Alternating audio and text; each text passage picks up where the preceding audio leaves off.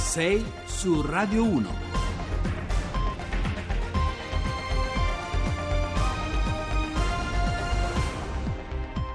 Bentrovati a 6 su Radio 1, buongiorno, giovedì 22 marzo, sono le 6 e 7 minuti al microfono con voi Giovanni Acquarulo, la prima strada che percorriamo insieme stamattina ci porta direttamente a Parigi dove, lo sapete, la parabola politica dell'ex presidente Nicolas Sarkozy misura in queste ore il suo punto più basso, una caduta che al di là del dato giudiziario ci dice qualcosa anche sulle modalità con cui la Francia e l'opinione pubblica francese si confrontano con la, la simbologia del, del potere ai massimi livelli. Poi in occasione della giornata mondiale dell'acqua ci occuperemo del sistema idrico nazionale, faremo il tagliando, per così dire, alla rete italiana degli acquedotti, un complesso di infrastrutture che sono vecchie, inefficienti e fonte soprattutto di elevate dispersioni. Torneremo sul caso Facebook perché ieri sera, dopo giorni di silenzio, si è espresso sulla vicenda il fondatore del social network Mark Zuckerberg e noi proveremo ad esplorare più in profondità il nodo che tiene insieme la trasparenza la responsabilità delle piattaforme digitali e la consapevolezza di noi utenti. Infine, oltre alla consueta finestra sull'attualità politica, la vigilia del primo vero giro di carte della nuova legislatura domani, eh, i David di Donatello, considerati un po' gli Oscar del cinema italiano. Ieri la cerimonia di assegnazione su Rai 1, una cerimonia che parla in qualche modo la lingua di un'altra Italia, il napoletano, il napoletano dei film vincitori, l'immagine e l'immaginario di una città che dopo Gomorra e dopo il successo della scrittrice Elena Ferrante si sta imponendo eh, con forza anche a livello internazionale. Allora vi ricordo come sempre in apertura i nostri contatti dove scriverci e interagire con noi, i canali social sono le pagine Facebook e Twitter di Radio 1 Rai, su Facebook e sul sito di Radio Rai siamo anche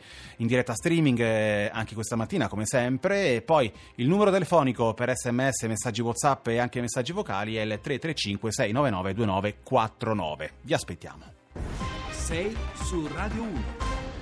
Lo abbiamo detto, oggi la prima direttrice del nostro racconto ci porta a Parigi, o meglio a Nanterre, ad nord-ovest della capitale francese, dove da ieri sera, dopo 25 ore di interrogatorio, l'ex presidente francese Nicolas Sarkozy è formalmente indagato con l'accusa di aver ricevuto finanziamenti illeciti durante la campagna elettorale del 2007, che era quella che portò poi alla sua rielezione. Secondo l'accusa, la campagna elettorale di Sarkozy avrebbe ricevuto soldi non dichiarati provenienti dalla Libia e dall'ex presidente libico Muammar Gheddafi. Accuse gravissime, si parla, lo sapete, di fondi neri o meglio di promesse di finanziamento che nelle varie ricostruzioni arrivano a sfiorare i 50 milioni di euro che lo stesso Sarkozy è tornato a smentire, ma sono, sono accuse per cui l'ex capo dell'Eliseo rischia ora fino a 10 anni di carcere. Insomma, c'è una partita che oggi investe tutta la simbologia del potere francese ai suoi massimi livelli, perlomeno nelle sue declinazioni tradizionali. Di questo vogliamo parlare stamattina con Corradino Mineo, ex direttore di Rai News 24, ma soprattutto a lungo corrispondente da Parigi, sempre per la RAI. Buongiorno e benvenuto Mineo.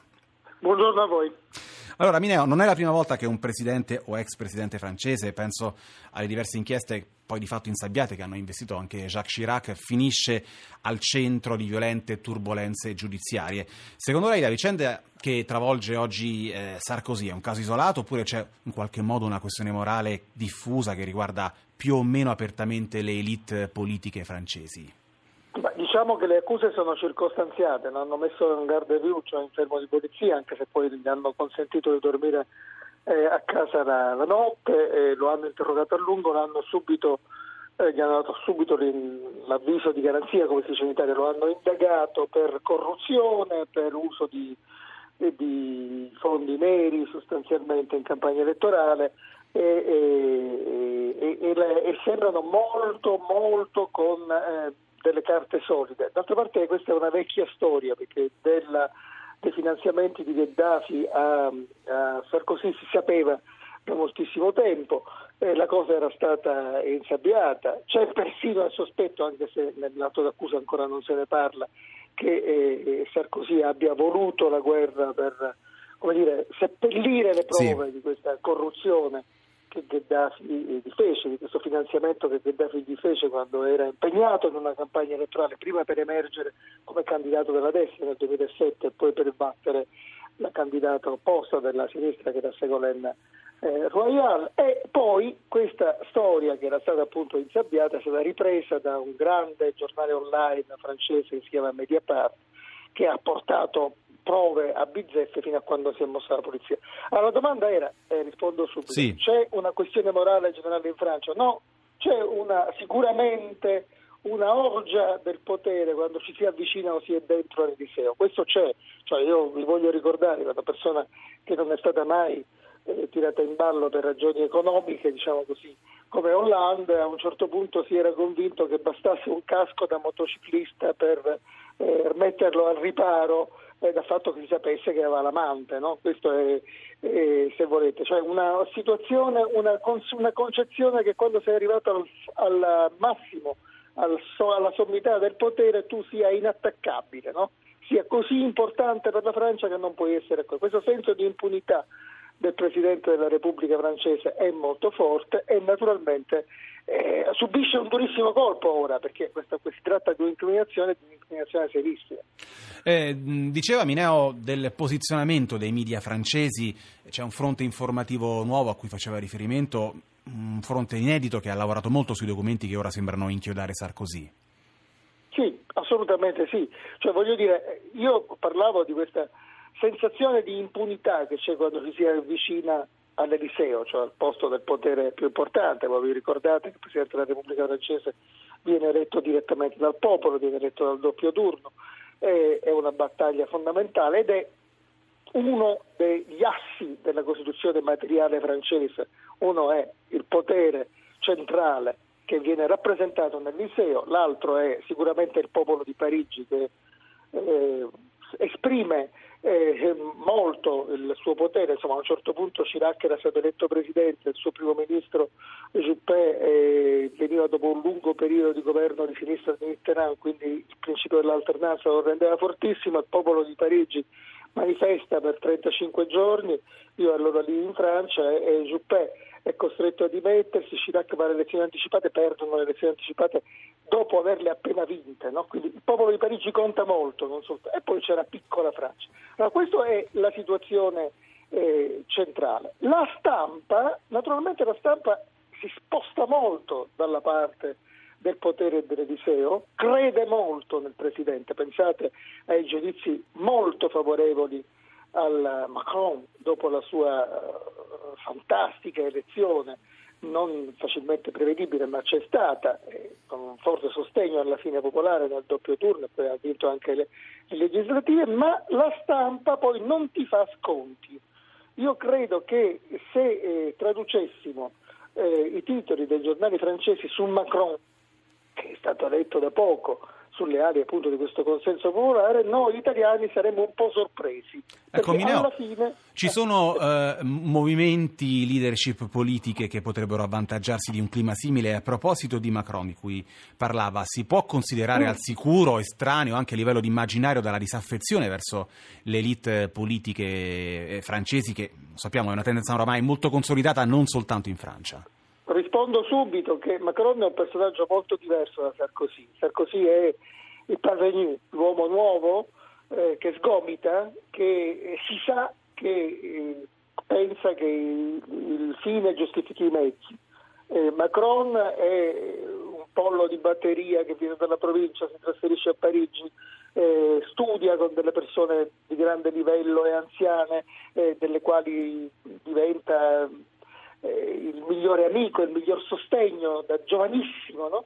e, è molto attento, è molto attento e ha anche eh, una struttura personale molto diversa Bene. da quella di Sarkozy. Io non, non mi immagino un, eh, un, Macron che entra in pasticci per il finanziamento del suo D'accordo. partito e della sua campagna. Il problema è però che eh, anche per lui questo senso di questo sostegno generale dei media della Francia beh, ha un termine, ha una data di scadenza.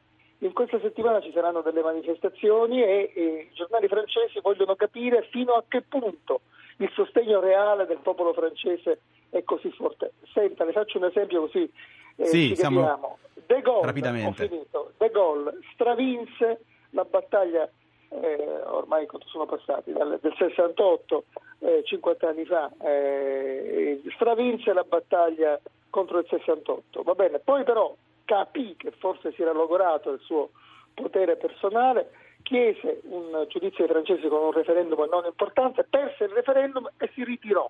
Questo è il tipo di meccanismo. Allora Macron, che è diversissimo da Sarkozy, deve stare attento perché c'è una Francia profonda che eh, ti porta alle stelle ma poi è molto molto prudente. Bene. davanti agli atti concreti del tuo governo. Grazie allora a Corradino Mineo per essere stato con noi, grazie ancora e buona giornata. Love Me Do oggi sono 55 anni, pensate dalla pubblicazione del primo disco dei Beatles, Please Please Me, che conteneva appunto Love Me Do. Sono le 6 e 19 minuti, parliamo ora di acqua perché oggi si celebra la giornata mondiale dell'acqua e noi vogliamo cogliere l'occasione per fare un tagliando, per così dire, alla rete italiana degli acquedotti, un complesso di infrastrutture che, al di là degli aspetti societari, che si tratti di enti pubblici o società private, viene considerato da molti obsoleto, inefficiente e fonte di elevate dispersioni. Sono dati di realtà, l'Italia ha acquedotti vecchi rispetto al resto d'Europa, il 60% è stato realizzato oltre 30 anni fa, il 25% supera invece i 50 anni, le reti hanno una percentuale media di perdite intorno al 39% con punte che che al sud arrivano al 50%. Insomma, a Roma, per fare un esempio, abbiamo una dispersione vicina al 43%, un litro su due o quasi si perde fra la fonte e il rubinetto. Allora, per Utilitalia, la federazione che riunisce oggi le imprese che si occupano di acqua, ambiente ed energia, abbiamo con noi al telefono il direttore generale Giordano Colarullo. Buongiorno e benvenuto. Buongiorno, grazie. Direttore, quanto ci costa oggi una rete idrica così deficitaria, così strutturalmente inadeguata quanto si potrebbe risparmiare in bolletta eh, risanando gli acquedotti italiani? Ma il tema di risanamento eh, essenziale, eh, diciamo, in realtà andrebbero condotte una serie di investimenti e portare l'investimento a livello molto più alto di quello che si fa oggi. Tenga presente che per recuperare quel deficit eh, infrastrutturale che lei appunto indicava, oggi investiamo mediamente eh, 34 euro abitante e dovremmo portarle circa 80 euro abitante. Sì.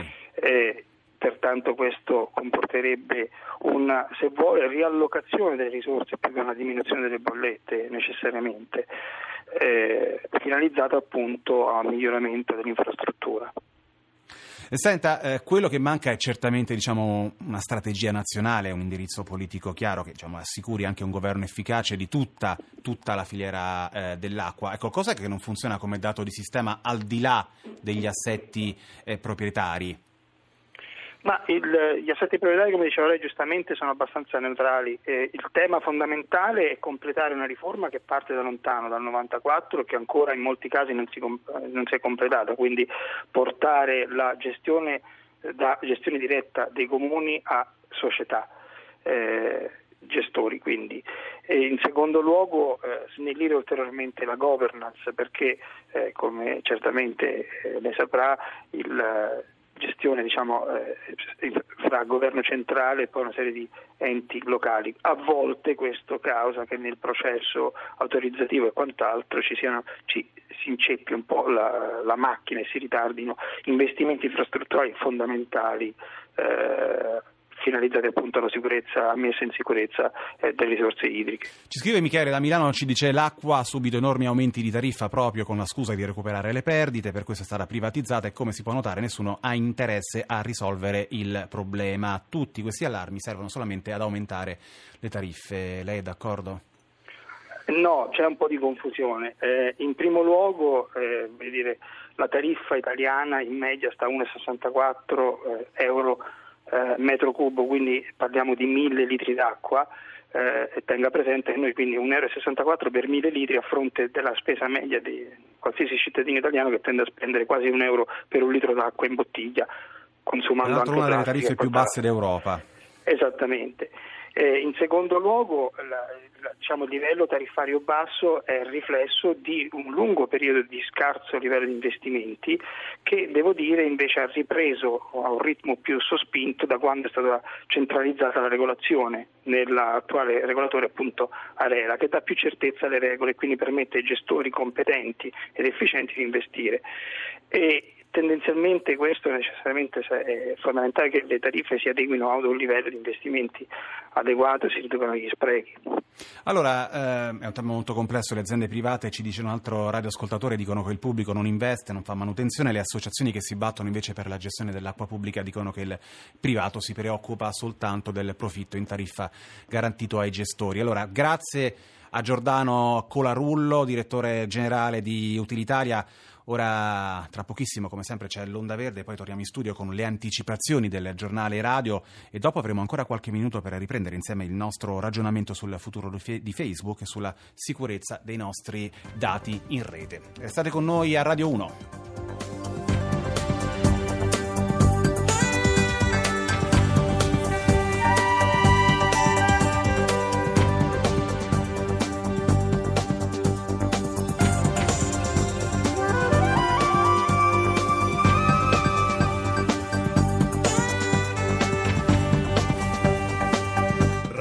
Rai Radio 1.